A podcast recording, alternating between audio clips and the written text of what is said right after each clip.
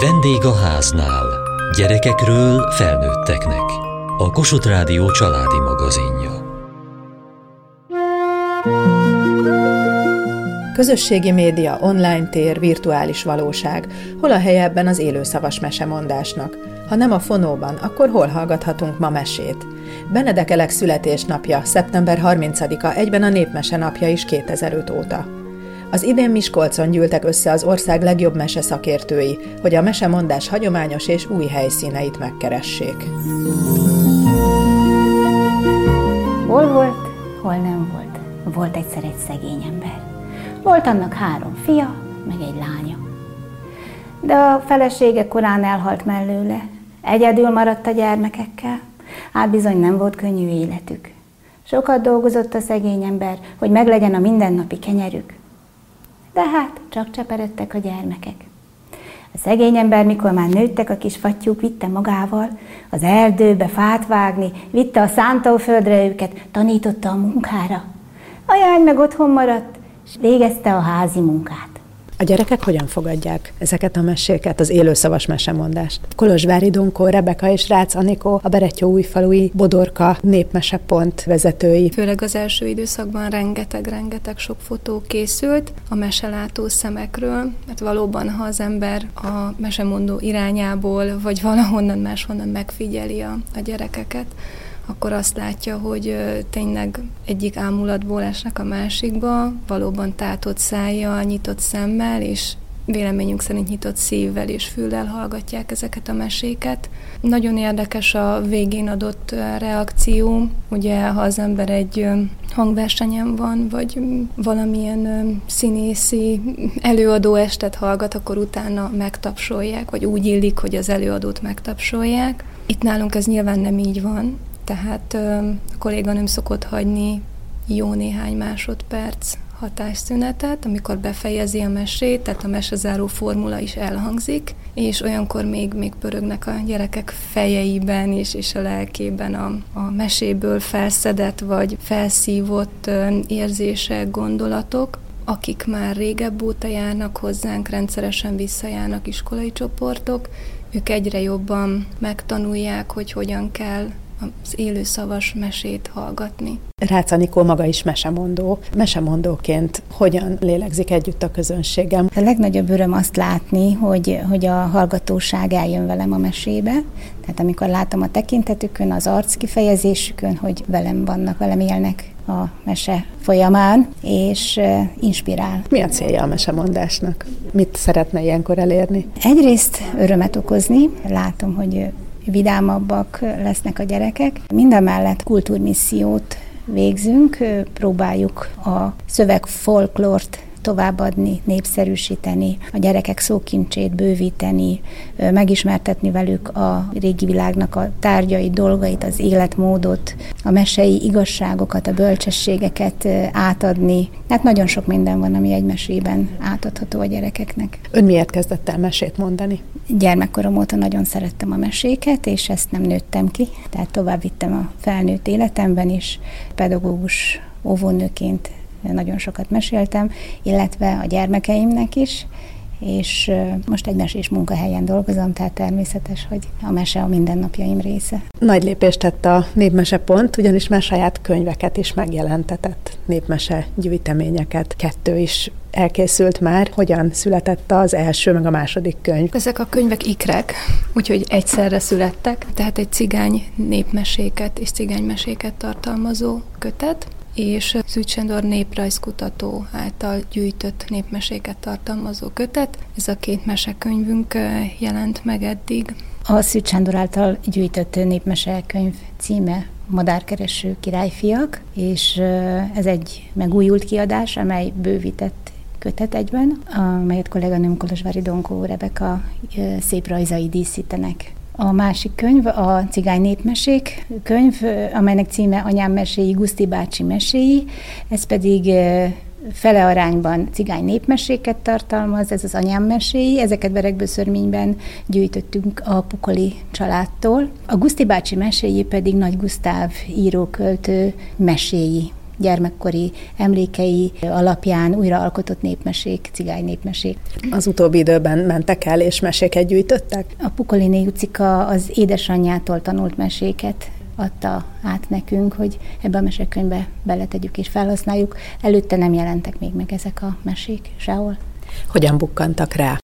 Sokféle programot szoktunk szervezni a Budorka Népmesepontban, és egy ilyen alkalommal a cigány népmesékkel foglalkoztunk. Tudomásunkra jutott, hogy ők szeretnek mesélni, és meghívott vendégeink voltak. Ekkor derült ki, hogy nem csak szeretnek mesélni, hanem van egy ilyen kis mesekincs is a birtokukban. Pukuliné Jucikának az unokája aki nagy mesemondó, és ő mondott több mesét is, és ezeket jegyeztük fel, felvétel is készült róla, illetve írott formában is rendelkezésünkre bocsájtotta azt, amelyiket nem mondtak el. Ők tudatosan figyelnek erre, vagy figyeltek erre korábban is, hogy meglegyenek a családban, a családi legendáriumban a saját meséik? Igen, Jucika, ő nagy hagyományőrző, a családjukban nagyon összetartó erő, és nagyon büszke az ő felmenőire, a családjára. Egy zenész családban született, férje is zenész volt, és ő nagyon sok mindent tesz azért, hogy a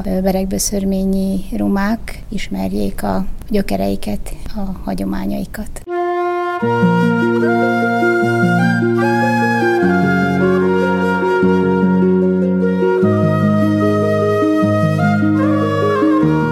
Klici Szabad Boglárka, a Hagyományok Háza munkatársa, mesemondó és néprajzkutató egyszerre. A Csipkés család, egy híres mesemondó család Arlóról, az ő mesemondó hagyományaikba ásta bele magát. Mit tapasztalt, hogyan változott a generációkon keresztül az ő családjukban a mese mondás szokása vagy hagyománya? Hogyan változtak a mesemondás terei? Ugye Csipkés Vilmos a legismertebb tagja ennek a családnak a kimesemondással foglalkozott, hova jutottak a kutatások, milyen anyagot sikerült gyűjteni? Ugye Csipkés Vilmost 2017 óta ismertem, tehát ö, haláláig 2000 21-ig jártunk hozzá Varga Norbert kollégámmal gyűjteni, és az volt a célunk, hogy az egész mese anyagát, a mese repertoárját rögzítsük, és ez végül sikerült is egy könyv formájába önteni ezt, ami tavaly jelent meg, hét esztendő, hét szempillantás, Csipkés Vilmos és más arlói mesemondó meséi címmel, a Hagyományok Háza gondozásában. Azt ugye az ő elmondásaiból tudjuk, hogy milyen mesemondó alkalmak voltak régen, tehát a hagyományos mesemondó alkalmak a cigányságnál volt a virasztó, ahol ő maga nem mesélt, azonban nagyon sok ilyen részt vett, és hallotta az édesapját és az édesanyját mesélni. Volt ugye bár a, a mesére járás, ezt külön a mesemondás miatt ö, szervezték, és Berki Etel, illetve Csipkés János, ők voltak Csipkés Vilmosnak a szülei, az ők házukhoz járt a helyi fiatalság, a helyi közösség egy kis dohány nyírt cserébe, mesét hallgathattak. A katonasság is hagyományos mesemondó alkalomnak számított, és ez volt az, ahol 1959-ben Csipkés Vilmosnak a mesemondói kvalitásai úgymond aktivizálódtak, mert ekkor kezdett el a saját közegéből ugye kizökkenve, ekkor volt ráutalva, hogy elkezdjen mesélni, de ilyen mesemondó tér volt például a börtön is, ahol csak egy rövid időt töltött az egyik felmenő egy apró kocsmai verekedés miatt. Tehát nagyon sok ilyen hagyományos alkalom volt, és ugye a Csipkés Vilmost úgymond felfedezve, a folklorizmus adta lehetőségek között is ő, ő nagyon szívesen mesélt, televíziós showműsorba, a rádióba adott interjút, aztán fesztiválokon, mindenféle versenyeken mesélt, és végül is így tett szert hírnévre, illetve 2019-ben megkapta a népművészet mestere díjat, amire nagyon büszke volt. Az ő családjában hogyan él tovább a mesemondás, hiszen Vili bácsi gyerekei, unokái hallgatták őt, ők is gyakorolják a mesemondás szokását, tehát ők is mondanak meséket? Úgy fogalmaznék, hogy ízlelgetik és gondolkoznak azon, hogy esetleg nagyobb közönség elé is kilépjenek a mesékkel, legalábbis ifjabb Csipkés Vilmosról ezt tudom, ezt a szándékot, de Csipkés Istvánt is hallottam már a nyáron mesélni szűk családi körben, illetve az egyik unokáról, a Vikiről tudom, hogy őt érdekli a mesemondás, és gondol gondolkodik azon, hogy, hogy hagyományok háza egyik tanfolyamán megtanulja. Úgyhogy én nagyon biztattam őket erre, hogy mindenképpen, ha készen állnak erre, és úgy érzik, akkor ezt a tradíciót érdemes folytatni, mert valójában ők az igazi örökösei ennek a szóbeli hagyománynak. Én is mesélem Vili bácsi néhány mesét, de én úgy vagyok vele, hogy amikor ők ott vannak, akkor inkább ők meséljék, mert nekik ehhez valahogy több, több joguk van, vagy nem is tudom, hogy fogalmazzak, de egy mesemondó érzi ezt az érzést, amikor így egy ilyen mester és tanítvány viszony van ott, hogy Vili bácsinak szerintem több tanítványa is volt. Tehát voltam én, és, és soha nem meséltem előtte. Tehát ez is nagyon érdekes, mert úgy éreztem, hogy minden olyan perc, amikor ketten jelen vagyunk, én és ő, amíg úgy élt, és én mesélek, az elvesztegetett idő, elpocsékolt idő arra, hogy én még nagyon sokáig meséltek az életemben, de az ő meséit már nem sokáig hallgathatjuk, és igazam volt. Tehát szerencsésnek tartom magam, hogy amikor alkalom volt rá, akkor már rögzítettük is azonnal a meséket, mert így ez a mesekincs nem veszett el, hanem fennmarad bárkinek most már az utókornak.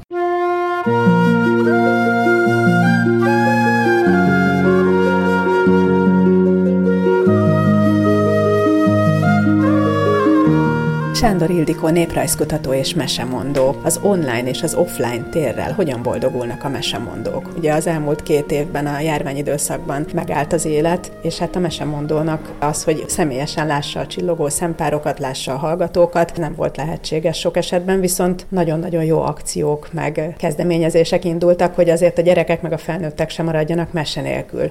Nem fából vaskarika ez, hogy online mesélek a kis bélyek képméretű hallgatóknak? Természetesen fából vaskarika dolgokat nevezzük nevén, egy mesemondónak a hallgatóság, a közönség az az éltető közege. Tegyük oda a kellő hangsúlyt ehhez, hogy, hogy attól tud jól mesélni, hogyha érzékeli a figyelő tekintetet, a kipirult arcot, a megváltozó légzést, azokat a testmozdulatokat, azokat az önkéntelen közbeszólásokat, amit a jó mesélés generál. De hát vannak szokatlan élethelyzetek, ilyen volt az a többször visszatérő alkalom, amikor nem tudtunk személyes találkozási lehetőséget teremteni, és halál megvető bátorsággal neki kezdtünk annak, hogy online mesemondási alkalmakat is hirdettünk, ráadásul úgy, hogy aki bejelentkezett erre, az lehetett mesélője ennek. Tehát ez egy ilyen viszonylag spontán, ilyen alulról jövő informális mesélési alkalom volt, meg kellett küzdeni a szokatlan közeggel, de azt mondtuk, és aztán utána a későbbi visszajelzésekből ezt kaptuk, hozzá kell tenni, ez felnőtteknek szóló alkalmak voltak, hogy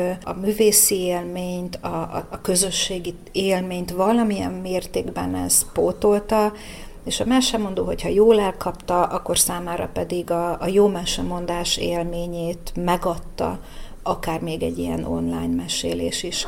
Volt viszont egy nagyon fontos haszna ezeknek az alkalmaknak. Legnagyobb meglepetésünkre az online alkalmakon nem, hogy csak távoli települések lakói, akik sose jutnának el hozzánk, kapcsolódtak be, hanem amikor a határon túlról, és egyszerre ült ott valaki Erdélyből, meg a, a felvidékről, és az ország egyik meg a másik végéből, és így alkottunk egy mesemondó, mesehallgató virtuális közönséget.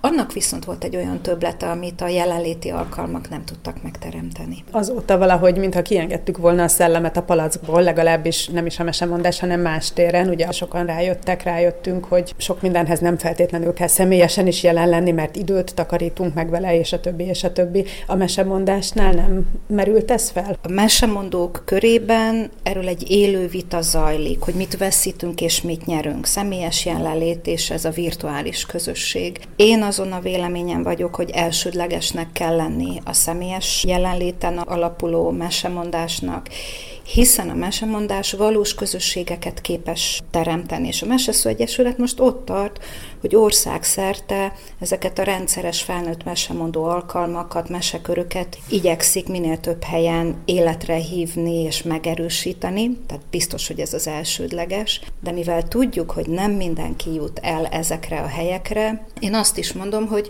amit megtapasztaltunk és megtanultunk egy járványidőszak szokatlan keretei között, annak a hasznát és annak a tanulságait vigyük tovább, ne öntsük ki a fürdővízzel együtt a gyereket is, és legyenek olyan ritkább alkalmak, amikor viszont úgy kínálunk mesemondás, mesehallgatás élményt, hogy azok kapcsolódhatnak be, akiknek nem volna lehetőségük a jelenlétére. Én azt gondolom, hogy ennek is van egy nagyon fontos kultúra megtartó, és valami módon, ha más típusú, de mégis közösségélménye, tehát hogy mi vagyunk azok, akiket a mese köt össze, bármilyen távol is éljünk egymástól. Gyerekeknek is szerveznek mesemondó alkalmakat? Természetesen igen. Na, ott például azt gondolom, hogy nem váltanám ki a jelenléti mesemondást virtuális módszerekkel. Természetesen vannak, mint amilyenek mondjuk a, a kitűnő magyar népmesék rajzfilm sorozat, amit nézzen a gyerek, hiszen olyan minőségű mesével, olyan vizuális élménnyel találkozik,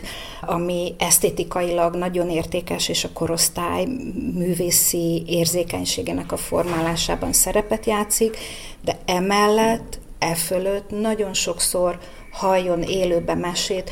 Az se baj, ha a mesemondó nem egy művészi mesélő, hanem az az alkalmazott mesemondó, aki a szülő, az óvónéni, aki a maga módján tudja a mesét elmondani, hiszen ott meg a személyes kötődés lesz, ami többletet ad. És hát meg kell tanulni, hogy hogyan hallgassunk mesét. Föltétlenül, ahogy a mesemondás egy tanulható képesség, Ugyanez igaz a mesehallgatásra, nem is csak az egy-egy gyerekeket szocializálni kell az értő figyelemre, arra, hogy az auditív figyelmüket odafordítsák, és ne várjanak ugye készképeket hozzá, de minden egyes gyerekcsoportot újra és újra meg kell tanítani, közösségként is a mesemondás, mesehallgatás nagyon egyszerű, nagyon átlátható szabályaira, és ez bizony a mesemondó feladata és felelőssége, hogy ezt a közeget megteremtse. Volt ilyen tapasztalatom, egy évig egy óvodában minden hónapban mehettem mesét mondani, az esztendő végére a 40 perces mesét az óvodai csoport tátott szájjal, áhítattal hallgatta végig, mert úgy vezettem be őket a mesehallgatás tudományába, hogy a fokozatosság elvén idáig is eljutottak. Mind a két irányból ez egy nagy élmény volt. Thank.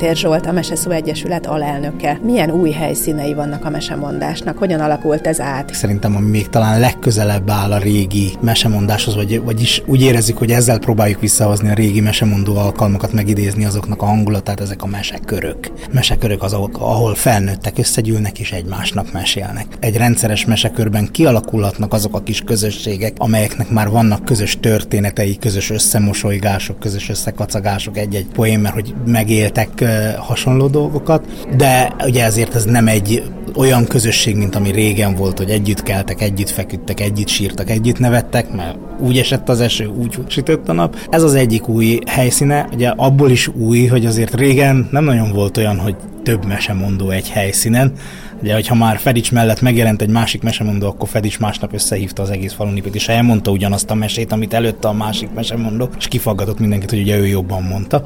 Ez a két dudás egy csárdában esete? Igen, a két dudás egy csárdában, az kétségkívül. A mesekörökben viszont ott van, úgyhogy összegyűlik 20 mesemondó egyszerre, úgyhogy azért ez egy izgalmas dolog. Tanulunk is egymástól, meg segítünk is egymásnak. A mese az régen felnőtteknek szólt. És ráadásul rájöttünk arra, hogy a felnőtteknek nem csak a pajzán vagy zsíros mesék kellenek, hanem igenis belefér egy ilyen esti meseestbe a szép tündérmese, ami megint csak felnőtt hallgatóságnak szól. És akkor így indítottuk útjára a mese kocsmát, mert hogy a kocsma azért kifejezte, hogy hát a kocsmában nem a gyereket visszük, hanem a felnőttek mennek, és ott italt lehet fogyasztani közben, és nagyon jól illeszkedik ehhez a hangulathoz egy ilyen mese est nem is olyan túl régen történt meg az, hogy templomban meséltünk. Olyan történeteket, bibliai történeteket, paraszt bibliai történeteket, vagy Jézus Krisztus és Szent Péter földön jártáról, vagy ilyen igazságmeséket. Nagyon-nagyon élvezetes volt, nagyon különleges alkalom volt, és hamarosan kávéházakban fogunk megjelenni. És az az érdekes, hogy ezek így napról napra alakulnak újjá formálódnak. Ugye annyira új maga a módszertan, hogy igazándiból van, amit elkezdünk, próbálgatunk, és van, amikor látjuk, hogy mellékvágányra megy, akkor azt igazítani kell, próbálkozni másképpen, úgyhogy ez tényleg egy ilyen nagyon dinamikusan változó. És hát ott vannak a fesztiválok, ott is úgy szeretünk most már mi mesélni, hogyha elhívnak bennünket, hogy adjanak nekünk egy csöndes sarkot az az igazi városnap vagy falunap, amikor szól a zene, megmegy a ringlispi, meg stb., az nem igazán illik ehhez a műfajhoz. Tehát, hogyha ha tudunk akkor elvonulni egy fa alá, és ott, ott tényleg azt az intimitást megteremteni, és úgy mesélni. Persze van az, hogy színpadról mesélünk, hangtechnikával, akkor lehet, de nem ugyanazt tudjuk átadni, mint amikor mondjuk a fesztiválok esetében már a kedvencünk az az, hogy egy jurtát viszünk, és oda befér az a 20 fő, ami ideális egy mesehondáshoz mesehallgatóként, és akkor ott megteremtik az az arhaikus környezet, amiben nagyon jó mesét mondani. Van mesecsata, amikor egymással csatároznak, de ilyen vicces formában, hogy a mesemondók. Ketten mondják a történetet végig? Hát ketten vagy akár többen is, tehát hogy ez inkább ilyen előadó művészet, és akkor inkább a viccesség, tréfás dolog felé visszük, tehát nem azt mondjuk, hogy na melyik volt a jó mesemondó, meg melyik a rossz, hanem melyik főhősnek szurkoltál te jobban, tehát hogy így viccessé próbáljuk tenni ezt. A kávéházban milyen mesék lesznek? Igazándiból a kávéház meghittségéhez próbálunk alkalmazkodni. Ez is egy új próbálkozás lesz, tehát hogy inkább a finomabb meséket fogjuk oda vinni. Egyre gyakrabban ültetjük bele zenei, dalos betéteket is ezekbe az előadásokba, tehát népdalokat vagy népzenét. Például ide cimbalmot fogunk vinni, ami egy kávéházban nagyon illeszkedik, ugye, és cimbalom muzsikára fogunk inkább ilyen finomabb, szebb meséket mondani nemzetközi kitekintésben, hogy látja, hogy él a mese? Meseszó Egyesületként tagjai vagyunk az Európai Mesemondók Szövetségének, vagy Történetmondók Szövetségének. Elég nagyon izgalmas eh, próbálkozások vannak ott is. Gyakran látjuk azt, hogy még az előadó művészeti területen is színpadi produkció az, amivel ők elsősorban dolgoznak. Ez egy nagyon izgalmas lesz nekünk a jövőre, amikor mi leszünk a vendéglátói ennek az európai közösségnek Veszprémben, az Európa Kultúra fővárosában, hogy eh, mi szeretnénk nekik megmutatni, hogy igenis él a mese abban a környezetben is, ahol régen volt, és hogy ez ugyanúgy funkcionál a mai rohanó világban is, sőt, talán még nagyobb igény van rá, arra, hogy egy kicsit állítsuk meg a világot is, és csak úgy ilyen intim környezetben meséljünk. Úgy látják, hogy a felnőtteknek nagyobb szüksége van erre, mint a gyerekeknek, hiszen kifejezetten a felnőttekről beszéltünk most. Mindenkinek szüksége van rá, szerintem nem lehetne így eh, különbséget tenni. Talán nekünk az is izgalmas a felnőttek megcélzásával, mert hogy a felnőtt az, aki elhozza a gyereket is. És eh, a másik aspektusa pedig az nagyon fontos, hogy a felnőtteknek megmutassuk azt, hogy ők is tudnak mesélni, és hogy ők is meséljenek a gyerekeiknek. Mert az a minőségi idő, amit ők el tudnak tölteni a saját gyerekeik gyerekekkel. Nagyon jó az is, hogyha olvasnak, de amikor lerakja a könyvet, és a szemébe tud nézni a gyereknek, akkor meg fogja látni a varázslatot, hogy mi történik azzal, hogy a teljes figyelmem ott van a gyereken, és neki fogok mesélni. És legyen csak arra, hogy mi történt velem gyerekkoromban. Tehát, hogy bármiről lehet mesélni, de az, hogy ráfigyelünk a gyerekre, és kialakul az a kapcsolat, ami kialakul gyakran a mesemondó és a hallgatósága között. Thank.